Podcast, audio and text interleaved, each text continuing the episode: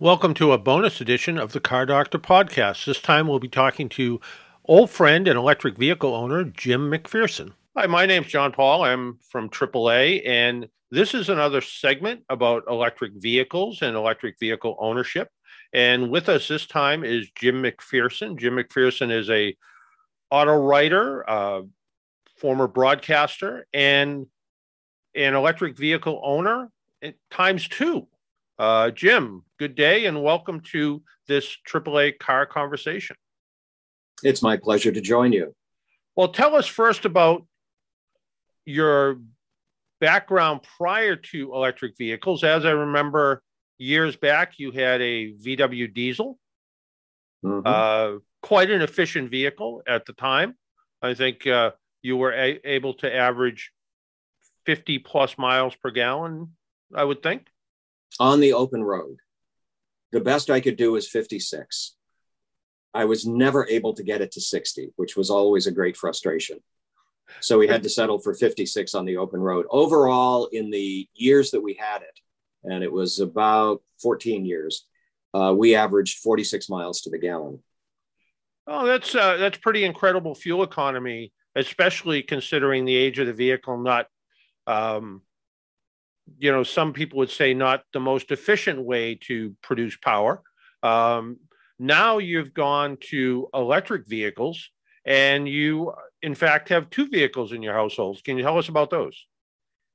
The first electric vehicle that we purchased was four years ago a Tesla Model S 75D. And my wife liked the simplicity of electrification so much that she said, I too want an electric car. And after looking at a variety of vehicles, she decided the size of the Chevrolet Bolt was ideal. And so we ended up purchasing a Chevrolet Bolt two years and, later. And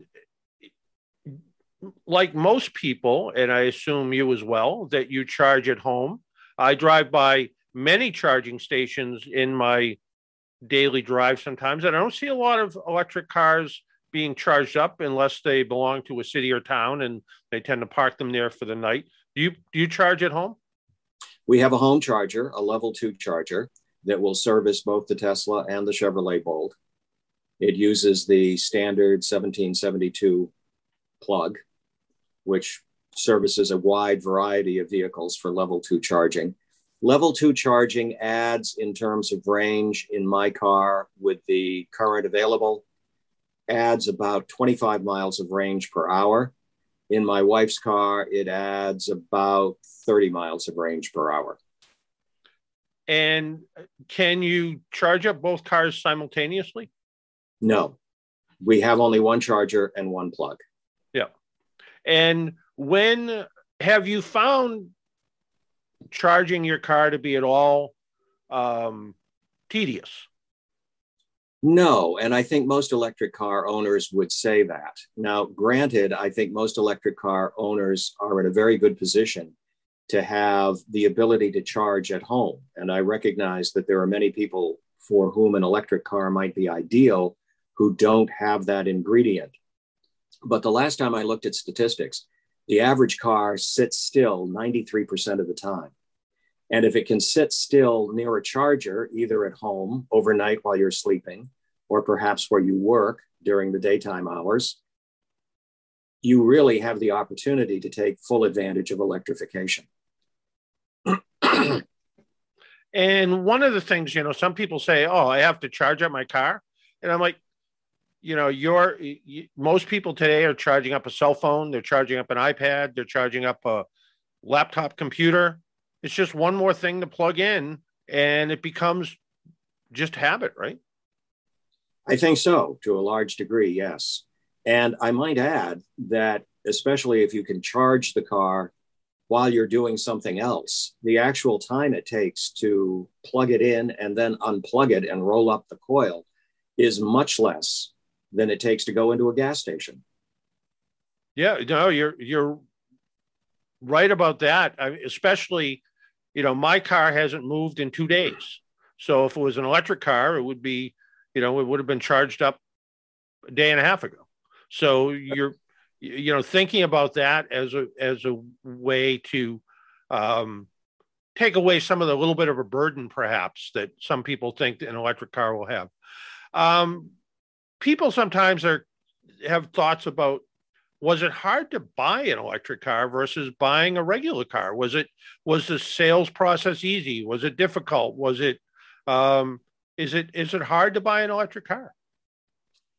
I found it not at all difficult. Um, i know that we were we had the good fortune of having a friend who had purchased a tesla model s who was very generous in allowing us to drive it and to test drive it because there are no tesla dealers in connecticut where i live and so we got exposure to the car that way, excuse me, and determined that it was a highly viable option for us to pursue. And then ordering it literally took just minutes on the internet. And when it came to delivery, Tesla can't deliver from within Connecticut, but they can deliver from other states. And they basically flatbedded the car to the house. They had the paperwork to be signed, and it took 20 minutes. Um, now, obviously, when we bought the Bolt, we had a local dealer that we could go to, and we did so. And the process was somewhat more complicated. Uh, they were not initially overly eager to show off electric cars, and they didn't have an overwhelming selection, but we persevered.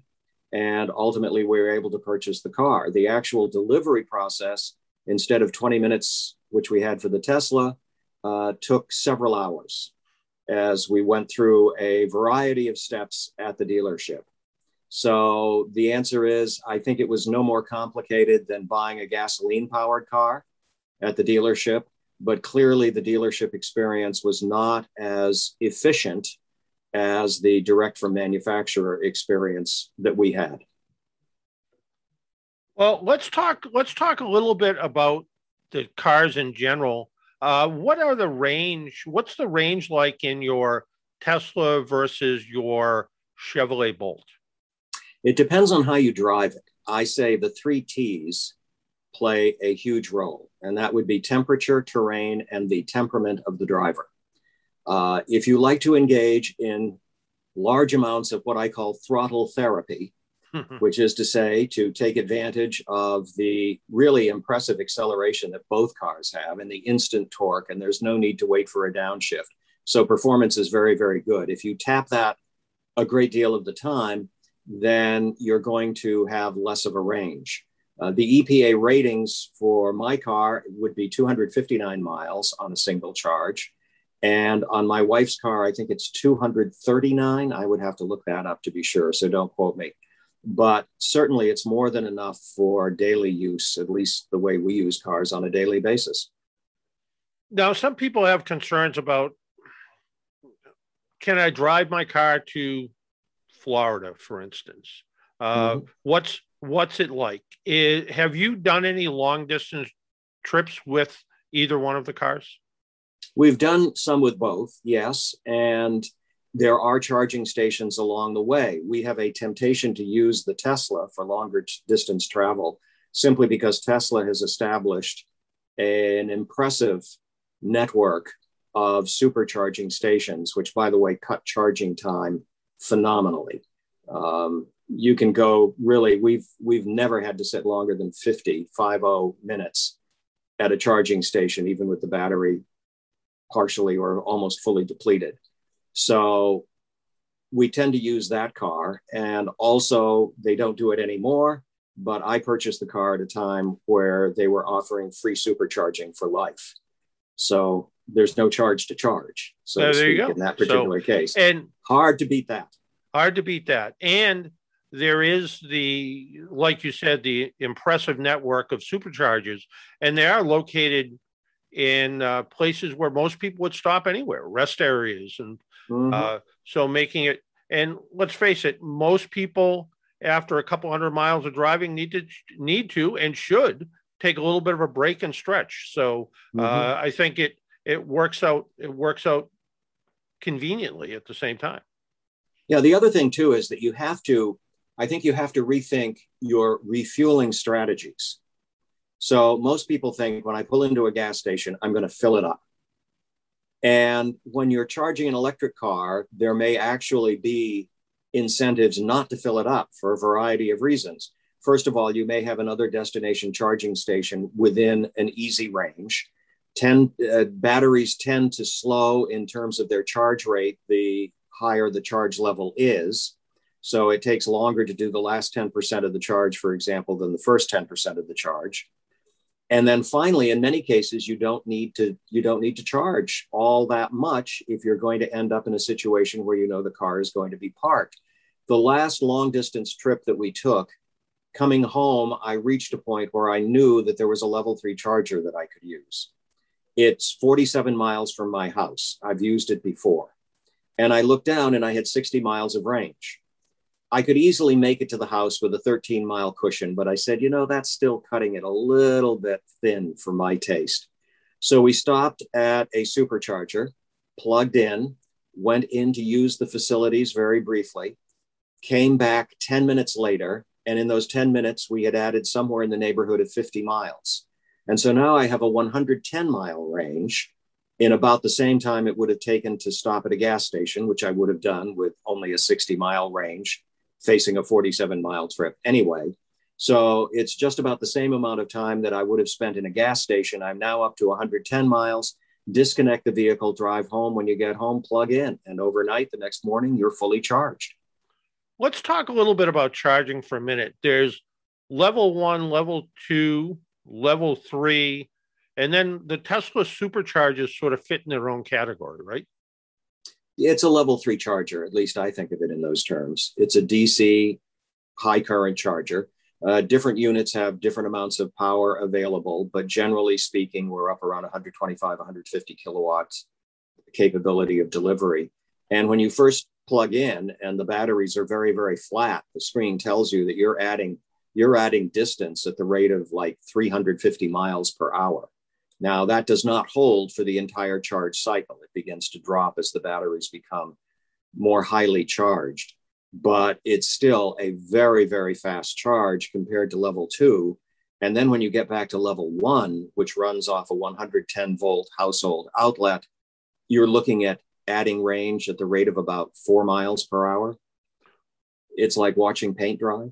Yeah, and and the the the typical house current uh, charger is more of a convenience or emergency charger. Maybe it's not.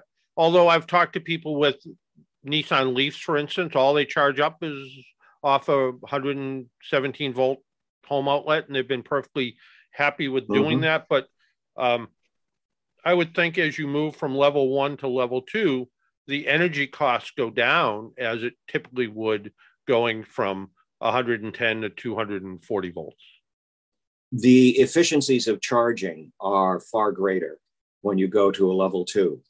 And it's interesting because when I first started getting electric cars for review, and that dates back now at least a decade, and I charged them at home, I did not have a level two charger. And so I charged on level one and I kept very, very close tabs on the charging rates. And I found that charging on level one was somewhere in the neighborhood of 80% efficient going to a level two charger, I noticed that that efficiency has jumped up tremendously into the 90 plus percent range of efficiencies for charging. And I had the opportunity at a Chrysler introduction to talk to an engineer who had worked on the Pacifica hybrid. And I pointed out that I had noticed that 110 volts tends to be relatively inefficient. 140, uh, 240 volts tends to be much more efficient. And he said, well, understand that at 110 volts, you're going to have the charging process go on for a much longer period of time. And you have those control circuits that handle the charging that are on drawing X amount of power. When you go to a 240 volt level two charger, the control circuits charge, or excuse me, consume the same amount of power, but they do it over a much shorter period of time. And so as a result, more of the power that you're drawing from the grid actually goes into the vehicle. And so the efficiencies do go way up, not to mention the time goes way down. Yeah. And just for clarification for people, you cannot charge your Chevrolet Bolt at a Tesla superstation, supercharger, right? That is correct. And Tesla in this country uses a proprietary plug. Now, it, the car also comes with an adapter. So if I want to take advantage of destination charging at a non Tesla location, I simply plug the I simply use the plug from the charging station, put it into the adapter. The adapter then goes into the side of the car and all works normally. Uh, you can also buy um, some of the adapters actually for both of the other high level charging situations now. I've not done that because one of them I've seen is about $500 and the other is $600. And so I've never really felt the need to do that. But you do have adapters for Tesla. Now, the other way doesn't work. Uh, there's no way that I know of to charge a non Tesla vehicle on a level three charging outing at a Tesla charging station. Yeah, I.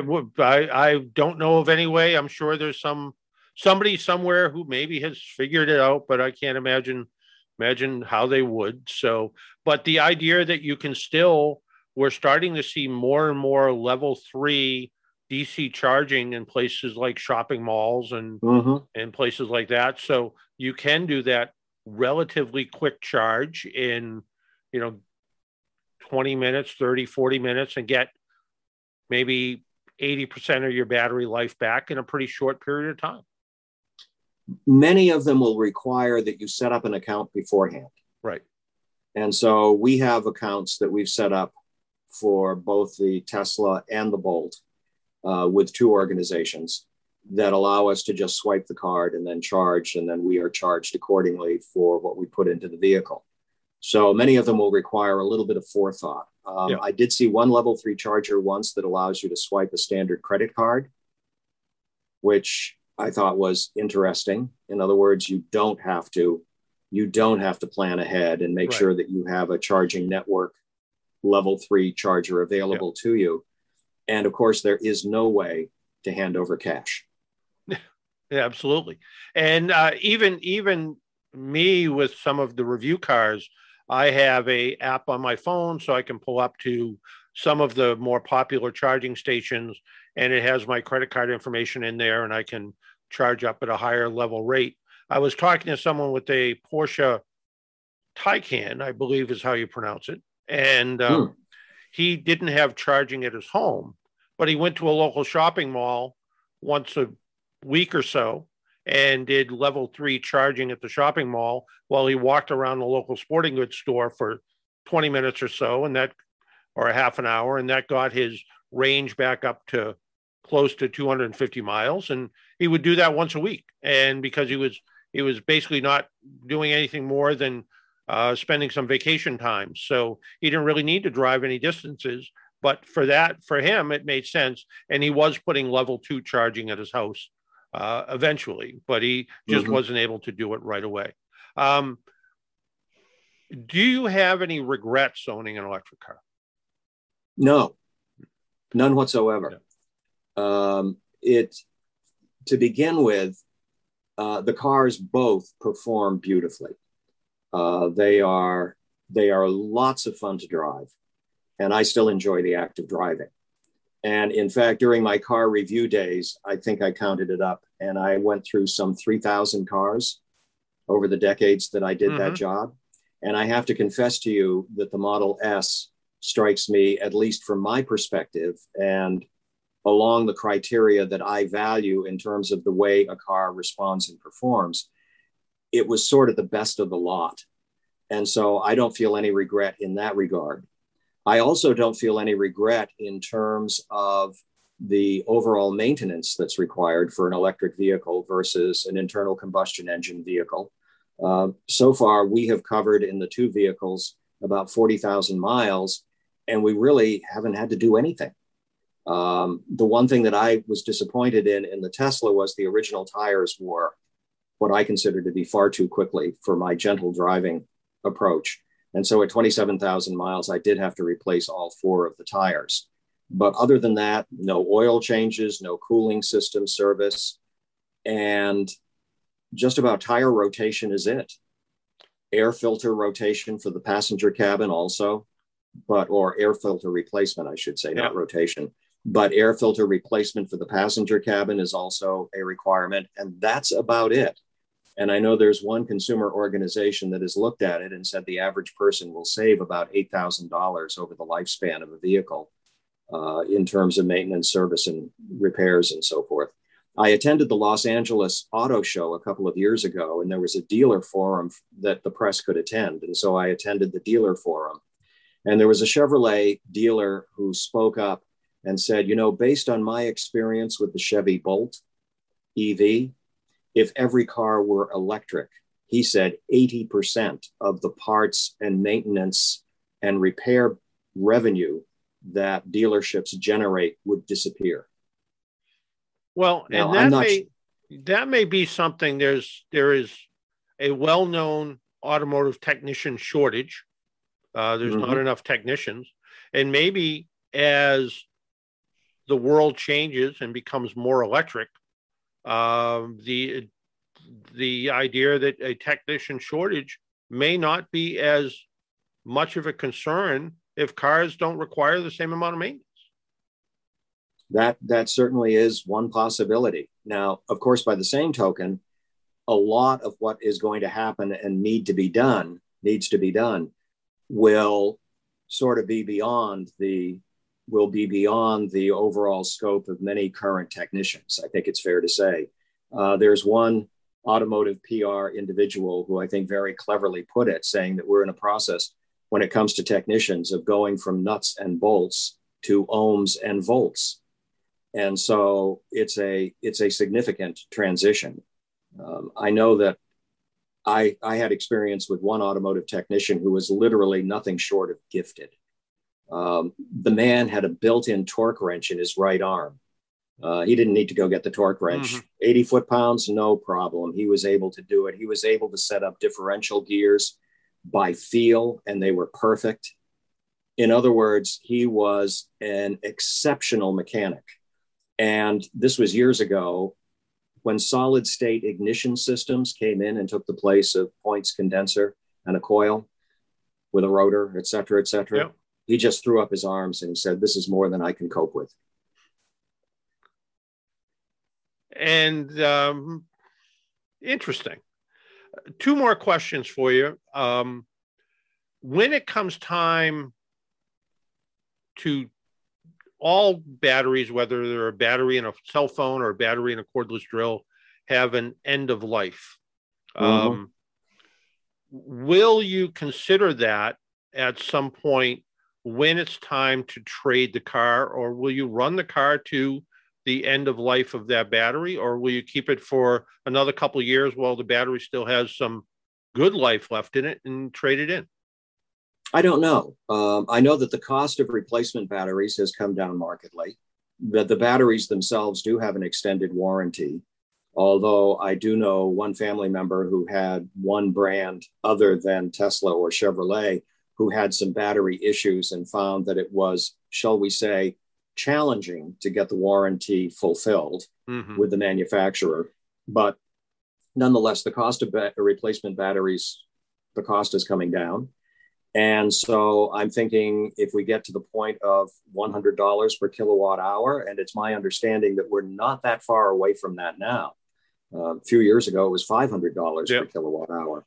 So when you get to $100 per kilowatt hour, a complete battery renewal for my car would be 7500 bucks plus the labor to put it in.